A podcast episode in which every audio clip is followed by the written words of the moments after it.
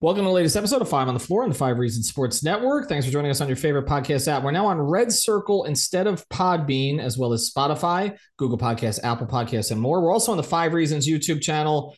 We really want to get to 20,000 subscribers before the start of the season. We are so close. We're literally in double digits away at this point. So make sure you hit the like and subscribe buttons. Also, check out fivereasonsports.com and spell that one out. Also, want to tell you about the great sponsors of the Five Reasons Sports Network. This is a relatively new sponsor for us. It's called Mobile C-Arm and Staffing Services. What is that? Well, this is what they do. They rent the C-Arm equipment on a short and long-term basis to hospitals, surgery centers, chiropractic offices, and pain management offices. They offer cadaver lab courses, which is where the medical device companies set up a lab to showcase their products to surgeons who may not have used them before. So they service office-based procedures, pain management offices, chiropractic offices, and also cadaver courses. Reach out to our guy Nelson. He's a huge Miami Heat fan. Okay, that's how he found us.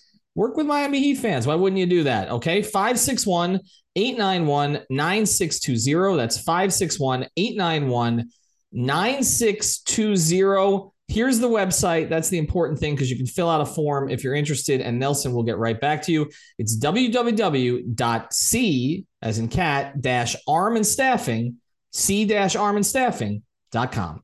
And now, today's episode. Yikes. Uh, five on the floor, ride for my dogs. Where here's the thing, you can check the score. Hustle hard, couple scars, wearing. Just like said, you in trouble, y'all. Kept the playing, got it all band. Y'all seen the block, stop with one hand. We trust, have the guts. We're here to bring the heat, y'all can hang it up. Welcome to Five on the Floor, a daily insider show on the Miami Heat and the NBA, featuring Ethan Skolnick, Greg Sylvander, and Alex Toledo, plus others from the Five Reasons Sports Network. All right, Ethan Skolnick back on Five on the Floor. Here's today's floor plan. Again, you can follow me at Five Reasons Sports and at Ethan J. Skolnick, and you can follow us, Greg Sylvander, at Greg Sylvander. Just the two of us tonight. Alex and Brady will be back during the week. Alex and Brady joined me on the podcast with Jamal Kane. Make sure you check that out. We put it out on the YouTube channel, also on the podcast feed over the weekend. We had a lot of fun with him. He needs to pick better restaurants in Miami than Hard Rock.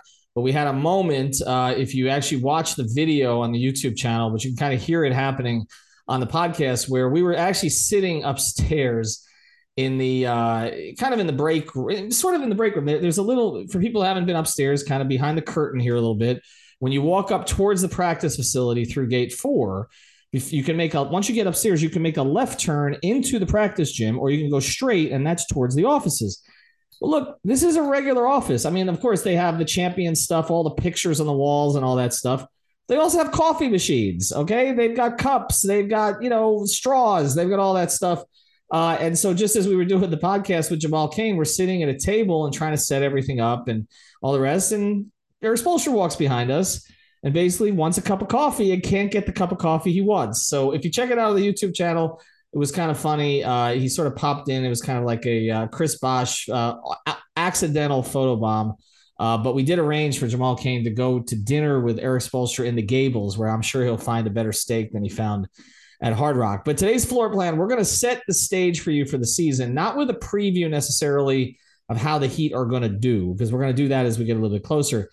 But Greg and I are going to do this perspective thing that the two of us do, where we're going to kind of look at where the Heat are in this cycle.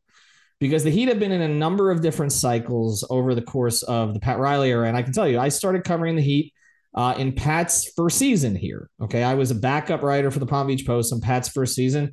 I was actually, believe it or not, on a date when he traded for Tim Hardaway that night. I had a beeper, not a cell phone. I was told nothing was going to happen that night. That's what Pat told us all to our faces and he made a trade of five players for five players, including Tim Hardaway.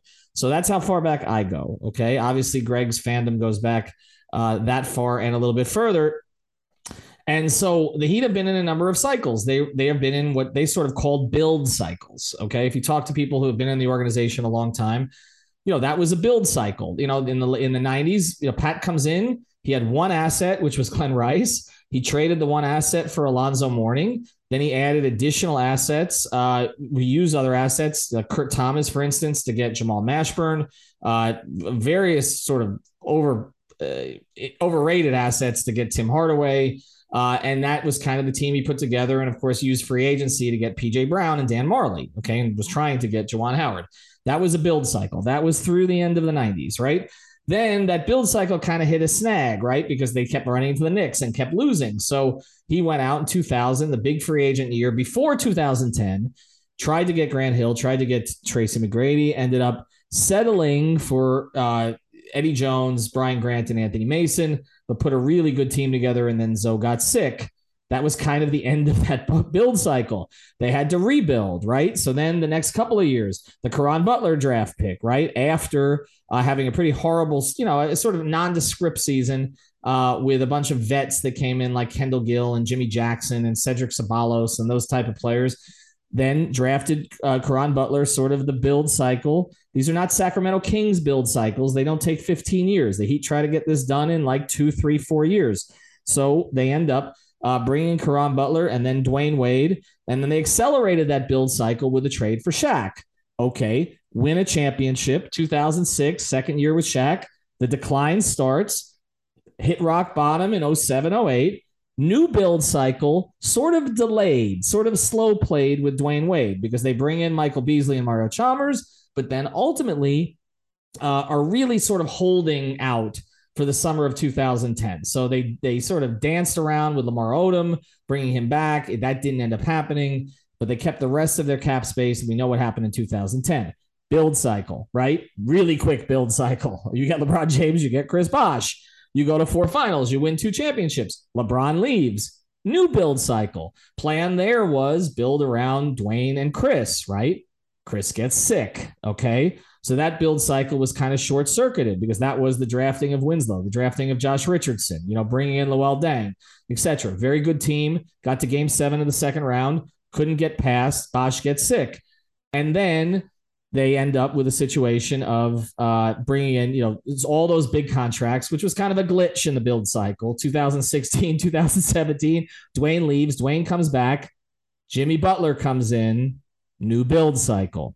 So that's a long winded way of saying this is what they do. Okay. And I had this conversation with a very high ranking member of the Heat organization in the summer before they got Jimmy Butler in Las Vegas over breakfast where essentially I was told, just give us some time. We know where we are on the build cycle. We just need a break. We need somebody to want to come. He came. They drafted smartly, Greg, very smartly. Okay. Tyler Herro, Bam Adebayo have been worthy of extensions, have you said, right? They've built with young, cheap talent. Okay that they have not overpaid to this point. Strus, Gabe Vincent, Caleb Martin gets a reasonable contract. Now they bring in Jovic. They've got Omer. They have a, a sort of a young core. But everybody talks about that they're in Jimmy's window, like the build cycle, like the clock is ticking fast. We talked about that with Lowry. Where are they as they enter the 2022 2023 season in this build cycle? Probably in the most unique position they've ever been in in a build cycle. I mean, obviously the the glitz and glamour of a build of a big three build cycle is just a different conversation when you have a heat index page. I'll never forget that, and I'll keep mentioning it on this show. Um, it's just crazy to think about that that took place. But this is a unique build cycle build cycle in that it doesn't look like they're going to have to bottom out it, it, it's one of the one the build cycles that they've actually have a really nice blend and not a, a blend that is like that you're worried is going to fall off a cliff. It's a blend of young players, of young developmental players. And then you have obviously your top line talent and some of your veteran leadership like Kyle Lowry and Jimmy Butler. So I think it's one of the few times that you are not going to have to go through that lull. You're going to be able to do something closer to a soft reset along the way. But for now, and again, that's down the line. So if we're just talking about, I think that there's some encouraging signs about going essentially like you're I would say halfway through the Jimmy Butler experience to some degree. You can argue with me on the years and however how long maybe he'll be here forever, uh, and that would be great. Still, though, you have Tyler and Bam that can take the torch along the way, and those guys are contributing to winning now. So, like to me, that's super encouraging that your young players are such a big part of it. And it's not like, okay, let's see what these guys are going to turn into. You kind of know that you have ascending players, and then it's just about building with Jimmy. And I think that there is also the possibility for one more move throughout this build cycle. So you have a lot of flexibility in that way. I know that Heat fans don't feel very flexible because we've been very rigid in terms of transactions throughout this past summer. But that can change in an instant. So to me, it's actually probably the most interesting build cycle in that you actually have franchise pillars on the front end and the back end of this uh, roster build. Yeah, it's a hybrid. And here's the other thing about it when you look at some of the build cycles that the Heat were in, okay, let's look at the late 90s. You were dealing at that point um, with the Bulls still for a, a, short period of time, right? Before Michael, uh, you know, the second half of sort of Michael's dominance, right? And then you look at some of the others, you were sort of dealing with LeBron on the other side of it for a little while, right? I mean, in, in the big three area, he was on your side. But then after that, as you were trying to build, you were building with the specter of LeBron still at the peak of his powers in your conference. Okay. So that was an issue. And it probably would have been an issue, you know, with the best team that the Heat assembled, even if Bosh had been healthy. I know there are some who believe they, they might have beaten uh, the Cavs in 15 16. I'm not among them. I, I, feel like LeBron would have won that series. Uh, but uh, because I think that I think to a certain extent, Dwyane was tapped out at that point uh, because he had really carried them through a lot of that postseason. You know, he's still trying to figure out how to play with Dragic. The Whiteside Bosh thing was not really a good fit. Uh, people don't remember that. They were only, I think, two games over 500, you know, at the All Star break when, of course, Chris, you know, the news came down uh, about Chris at the All Star break. So I'm not sure they would have gone past him. Here's the difference now there is no dominant team. Um, now, Golden State just won the championship they're paying their players a gazillion dollars. Okay, with just obviously, you know, with the extensions for Poole and for Wiggins, uh, who knows what they'll do with Draymond and Clay, but they're still there. And as is Curry, they've got really interesting young players in Wiseman, Kuminga, etc. Uh, they seem to be really well positioned, provided that you know the, their ownership is going to pay the freight, and it appears that they will. So, I mean, to me, they they are uh, the team to, to, sort of beat going forward, along with Milwaukee, because I believe Giannis is the best player in the world at this stage, and that he can carry you.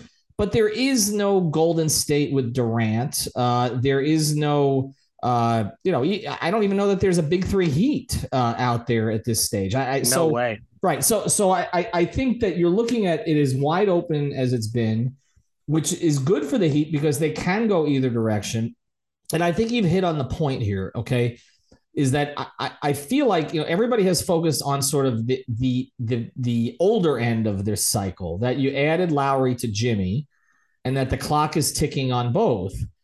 But the reality is they they have I mean, I don't know that Gabe Vincent is ever going to have the career that Kyle Lowry has had, but they have a player who can do similar things to what Kyle Lowry has done. They don't have anybody, at least at this stage, they don't have anybody who can replicate what Jimmy has done.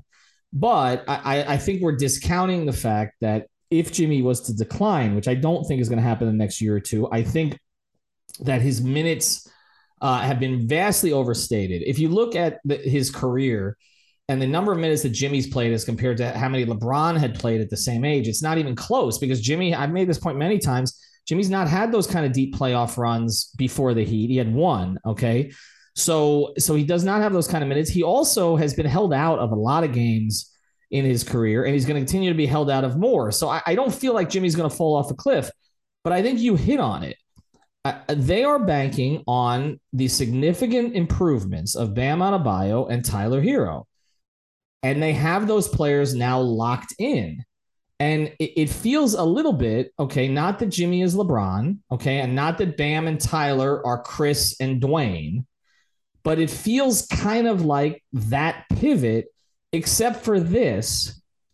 Bam and Tyler are a lot younger than Chris and Dwyane were at that stage. If you when LeBron left in 2014 and they threw the bag at Chris, which pissed Dwyane off, even though they were very close friends and had the same agent, you were talking about two guys. Chris would have aged very nicely, but Dwyane at that stage, we didn't know about Dwyane because Dwyane couldn't stay healthy his last two years in the Big Three era. It was actually it was actually after he got the contract, particularly in 16, that he started to look better. He changed his training techniques, etc., and he extended his career with the way that he played. But but I would make a, a, a very reasonable argument, I think, and let, you tell me if I'm wrong on this, that what we could see from from from Tyler and Chris, excuse me, Tyler and Bam over the next three years is better than we were even anticipating from seeing from Chris and Dwyane from say 14 through 17 provided that again Dwyane had stayed through the next range of his contract and provided that Chris hadn't gone sick. Is that fair? Just because of age? You're right. No, I think that that part of it, I think you'll get Heat fans upset if you compare the big three to this three. So we're not doing that, everybody. We're talking about directly following LeBron leaving that Chris Bosh and that Dwyane Wade and this Bam Adebayo and this Tyler Herro. And I think you're onto something there. Like that is they're building around these younger guys. And I know everyone has kind of flinched at Tyler's contract, for instance. Although when you look at what Jordan Poole got, who is to flinch at that deal? Um, I think Tyler Herro is a better player than Jordan Poole uh, all around. But here, like this is the other part of it. When the new TV money comes in and the cap spike comes, and all of these deals are then graded on that curve, right? Where you're going to have a different percent to the cap that these deals are taking up. When you have Tyler Herro making an average of what 32 and a half million or 31 million, whatever it nets out to be, that's not going to be so egregious when you look at where the cap spikes. So I think that they also have this position where yeah, they're going to have to tap dance around the tax, but the more they stay out of it, the more that they get those uh, reimbursement payments, which can help with, you know, spending a mid-level exception, doing different things like that to surround these players so that they they haven't exhausted every vehicle that way. And um and these guys are young and they're going to be locked up. So here's the key. They have their core locked up before the cap spike. And I think that that is a key element because these guys are going to look much more affordable in value. It's crazy to call a 40 or 30 million dollar annual contract value, but they will be value when you compare them to the deals that come out after that cap spike goes into effect. I made the exact same argument in 2014 about Bosh because people everybody was freaking out about Chris getting the max in 2014 and I just kept saying, this deal's going to look fine because they were, you were looking at cap spikes then. That was the same discussion then. And it would have looked fine if not for a total freak thing like a blood clot, which again, that didn't have anything to do with the Heat's decision making at the time of keeping him. And look, there was no Heat fan who wanted him to go to Houston. Okay. If you remember, the Rockets were in the mix there, and you were talking about not only LeBron leaving, but Chris leaving. The mistake that was made there was not uh, taking Dwyane's feelings into account, which was something that was a consistent problem with this organization uh, from 2000, pretty much before 2014, uh, but but pr- primarily 2014 through 2016, where every year it was like Dwyane was fighting for money that really should have been his, and again they brokered the deal uh, in 2015. Um, where basically Patton and, the late Henry Thomas got out of the way, and that deal was done with the Arisons, and they did the one year, $20 million contract but Dwyane really never forgave anybody. And that led to the next year. And I, you know, I can reveal this now. I was talking to Dwyane pretty much every night at three in the morning during his process, just as you know, a certain uh, someone who's left 790 a while ago, who's moved on to much bigger things, was talking to the, the head man every night, which is why I had that guy on my show when I was hosting on 790. So we could try to do the Dwyane Riley negotiation because they were doing it, which is actually my favorite 15 minutes of radio I've ever had in my life. Okay. Me too. so, and everybody knew kind of what we were doing, honestly. And, and as did the parties involved, I think. Uh, I know the party that I was representing knew because he was listening from New York at the time. But I, I will say this, okay, that at that time, when we discussed this, I kept saying the Bosh contract is not going to be a problem. And it's the same for the Herro and Bam contracts now. They're not they're not the problem, okay? It, it, the, the problem is if there is a problem is that the Heat are somewhat hamstrung in the next sort of year or two potentially because they have all these deals kind of coming together at once and that may need require a consolidation trade, maybe trading a player like Duncan Robinson for less value or something along those lines. Okay, giving up an asset to keep yourself sort of more financially flexible because of the the you know the explosion of these contracts at the same time. But they're not exploding to the degree Golden States are. So that should be clear. And and also again with the cap spike, there is a comfort level that they're going to be able to handle all this, and they do have. And we don't just say this; they everybody says this. Okay, they do have the best guy in the league at actually handling this kind of stuff. So they will figure out a way to accomplish this. All right. But uh, again, and then we're going to break, and I want to get to one more quick thing before we go. But I just want to make clear this is why I do think they have sort of two dual things going on. And I think that's what you've hit on there is a go for it now mentality with this particular group because of Jimmy and Kyle, particularly because of Jimmy. Okay. But they have backstopped themselves where their future still looks bright regardless of what's happening with Jimmy. And again, unlike LeBron, there's not a feeling that Jimmy's going to be gone in a year. So they still have a little bit more time with Jimmy, still at a high level. Whereas with LeBron, maybe they should have taken it more seriously at the time, but there always was the potential that he could go. And even though they didn't believe it until the very last minute, he did. Jimmy's not going anywhere right now, so so they can build here. But that is kind of the dual track, and I think it's smart. And and I think that to me, that's why the Herro contract was an absolute no brainer. They explored, and then they took care of him. And it's really that simple. Now, what happens with guys like Strus and Vincent and others um, you know, that's another question. They're they're probably going to lose a guy or two that they want to keep because just the circumstances of the roster, the cap, the tax, and everything else.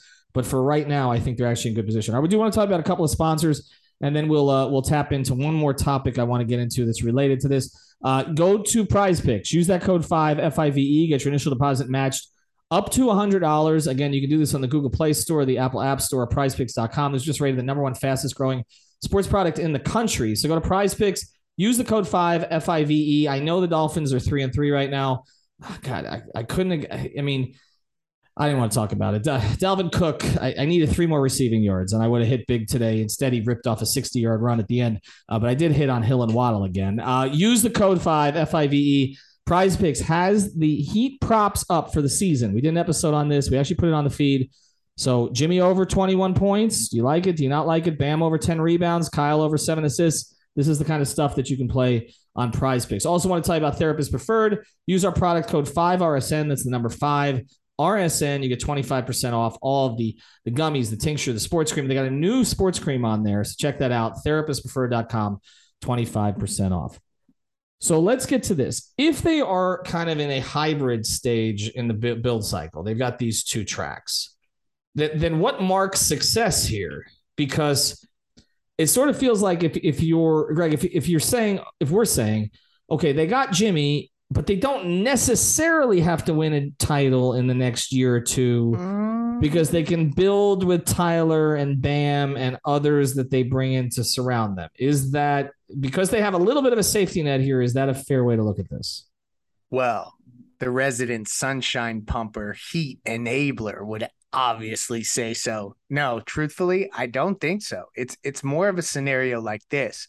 I think they have to look at it like be really grateful that Bam and Tyler are young and also really really good because like they've had young players that were just not ready yet and these guys can help Jimmy and Kyle get a title. So to me, it's you've kind of locked in this roster which you alluded to uh, in the last segment yeah, this is the team for this season. And besides a Duncan Robinson and a Dewayne Dedmon expiring contract for some bloated deal for a player with a lot of talent that helps fit an exact need, and I think that they can explore that throughout the throughout the season. That's not crazy, uh, and that could be a significant upgrade to this group, right?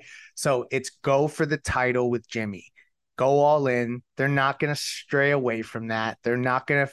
They're obviously not going to tank, but they're also not going to do things that are like half measured, knowing that you have Tyler and Bam as some security blanket for the future, all it really is is that you unlike every previous build where you went all in on kind of a range of ages and those were your core guys and that was it and when they were done it was going to have to be a hard reset if not a rebuild. This is a scenario where you have a couple guys that are going to be intertwined in both eras and that's going to help their development long term. So to i think that it awards them no uh, level of being patient when it comes to maximizing Jimmy's window, but also like that doesn't mean you just sell off every draft pick and it's like your only chance ever. Um, I just don't see them necessarily operating in a way where they're gun shy necessarily to pull off those moves to try to get somebody. Uh, it this more like the way that this offseason played out, uh, and we'll close um, in terms of like this team and this summer. I really think that this really shows how vested they are to Bam and Tyler. And maybe that was law. We lost sight of that. I specifically lost sight of that this summer. Um, and so that's a big takeaway for me too, is that they love the guys that they've got and they proved it by by you know re-signing them. One thing that they'll say is that they like to have a roster where it's kind of five, five, and five. So you've got five guys, sort of more, you know, veteran guys towards the end of their careers uh, who can still contribute. And then you've got five guys kind of in their prime, and they got five younger guys. I actually think this roster tilts more towards the younger end than it does towards the front end, more so than other rosters. But it's more balanced than last season, I think. Uh, and, and I, I think it's more balanced than it's been in terms of contributors. It's a little bit closer. They don't have as many in the middle, but they they have guys who are kind of going into the middle. Guys like Gabe Vincent have now gotten some experience. You know, guys like Max. Okay, Duncan is kind of there at this stage. You know, but then you've got on the on the young end, you've got Omer, who's an older player, but in terms of experience, he's he's younger. Jovic, uh, you know, and that kind of thing. You know, and on the front end, and but you've got Tyler and Bam who have kind of left that they are there in age, especially Tyler in particular, in that sort of first five group in terms of but but their experience is significant. So they're kind of moved into more closer to their prime, but their prime is going to be extended, especially Tyler's because he's gotten such a jump on it from an age perspective because he's 22 years old. Okay, Bam being 25. So I, I, feel like they feel good from an age perspective. And it was something that struck me that Spoelstra said as he was talking about Haslem talking to Jovic and, and the age difference, you know, 23 year age difference between the two of them. Uh, they have a very wide range of, of experience on this roster, of youth, of enthusiasm. Doesn't necessarily mean they're going to win a title. It doesn't mean that they're going to be better than Milwaukee or Boston or Brooklyn or uh, Phoenix. They'll be better than the Lakers or the or the Clippers or or Golden State or Memphis. I mean, there are a lot of quality teams. I think there are a lot of A minus, B plus teams in the league this year. I think they're among them.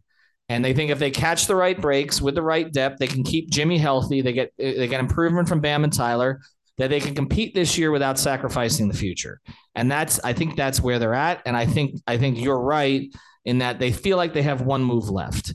And and that move probably will come through a Duncan and Dedmon sort of deal, like you say.